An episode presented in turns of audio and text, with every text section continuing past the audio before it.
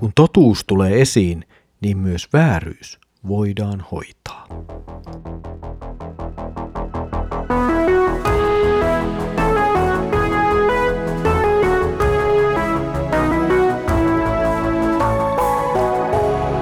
Kirjoitusten pauloissa.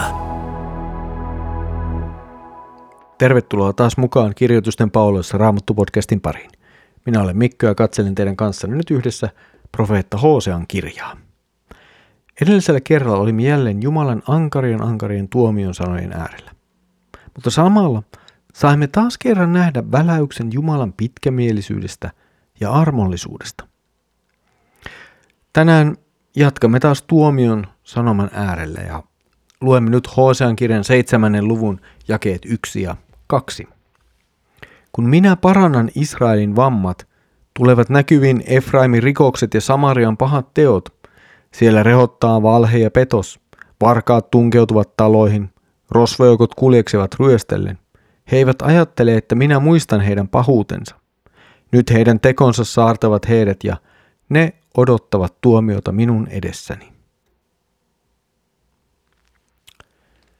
Tänään meillä on käsissä varsin lyhyt, vain kaksi jaetta pitkä pätkä. Ja teemaltaankin se muistuttaa hyvin paljon sitä, mitä olemme lukeneet aikaisemmissa jaksoissa ja Hosean kirjan luvuissa. Jumala haluaa olla armollinen Israelille, mutta Jumalan toimiessa armollisesti tulee yhä enemmän vain näkyviin Israelin syntisyys. Jumalan keino parantaa Israelin vammoja oli lähettää sille profeettoja kertomaan kansalle sen tilasta. Mutta mitä enemmän profeetat saarnaamat, sitä enemmän kansan syyllisyys tulee esiin ja myös samalla käy selvemmäksi, että kansa on kulkemassa kohti tuomiotaan. Jumala halusi kutsua kansaa takaisin. Hän julistutti oman lakinsa, oman tahtonsa kansalle, ja se paljasti jotain sellaista, mikä ei ollutkaan niin mukavaa. Samaria oli pääkaupunki, mutta sen tila ei tietenkään ollut yhtään muuta maata parempi. Ehkä se saattoi olla jopa päinvastoin. Hosea puhuu valheesta, petoksesta, varkauksesta ja rosvojoukoista. Näiltä ihmisiltä oli hävinnyt Jumalan tuntemus.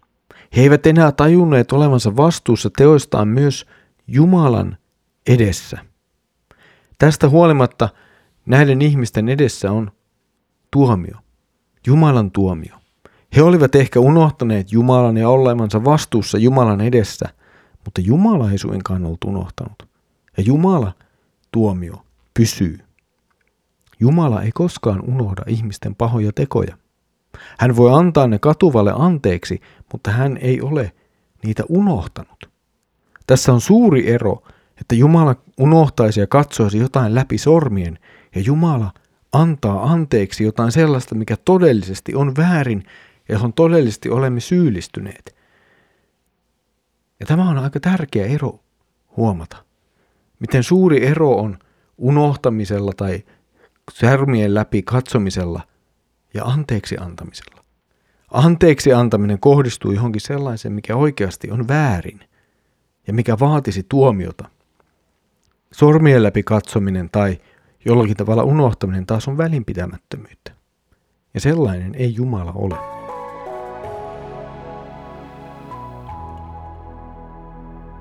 Tässä lukemassamme parin jälkeen lyhyessä pätkässä näkyy hyvin, miten voi käydä yhteiskunnassa, jos Jumalan laki siellä hylätään. Tuon oikean lain tilalle tulee kyllä joku muu järjestys, mutta se ei välttämättä vastaa sitä Jumalan tarkoitusta. Israelissa Jumalan liiton ja sen lain hylkäymisen seurauksena on ilmeisesti laittomuuden lisääntyminen. Ja vaikka minulla ei ole nyt mitään tilastollista faktaa tai sellaista tos, todellista todistetta käsissäni, niin voisin kyllä jollakin tavalla arvella ja väittää, että näin kyllä käy myös nykyisin. Jos yhteiskunnassa ei haluta kuunnella Jumalan lakia, niin erilainen laittomuus tulee lisääntymään. Jumalan laki tulee korvaantumaan ihmisen oman halun ja jonkinlaisten omien ajatusten sisällöillä.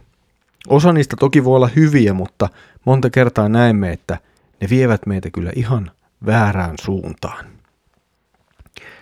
Aina kaikki ei tule tietenkään esiin sitten väkivaltana, niin kuin jollain tavalla Hosean kirjassa nyt voimme nähdä, että siellä oli ihan selvää väkivaltaa. Mutta se voi tulla esiin myös monina epärehellisyyden ja kierouden ja lahjonnan muotoina, jossa sitten tämä jumalattomuus ja väärä elämä tulee esiin ja näkyy toiminnassa. Kun luemme Israelin kansan elämää ja Hosean kirjan tapahtumia, niin ehkä se voi muistuttaa meille siitä, miten tärkeä on Jumalan laki, kuinka se hyvin se rajoittaa synnin toteutumista ja ohjaa meitä koko yhteiskuntana elämään oikeaan suuntaan. Ja sillä voisi olla kyllä meitä parantava ja meitä siunaava vaikutus, jos sitä enemmän miettisimme. Tässä oli tämänkertainen kirjoitusten pauloissa Raamattu-podcastimme lyhyt jakso. Mukavaa, olet yhdessä mukana kuuntelemassa Hosean kirjan jakeita. Seuraava kerralla saamme lukea jälleen yhdestä yhteiskunnallisesta ongelmasta, joka seurasi siitä, että Jumalan laki oli hylätty. Siitä siis seuraavalla kirralla. Tosin nyt pidämme tässä pienen joulutauon ja palaamme sitten taas Hosean kirjan ääneen kolmas päivä tammikuuta maanantaina. Ja pidämme tässä nyt tosiaan sitten välissä pienen joulutauon ja toivotankin sinulle oikein siunattua ja rauhallista havaattajamme Herran Jeesuksen syntymäjuhlaa. Mutta nyt Herramme Jeesuksen Kristuksen armo, Isä Jumalan rakkaus ja Pyhän Hengen osallisuus olkoon sinun kanssasi. Amen.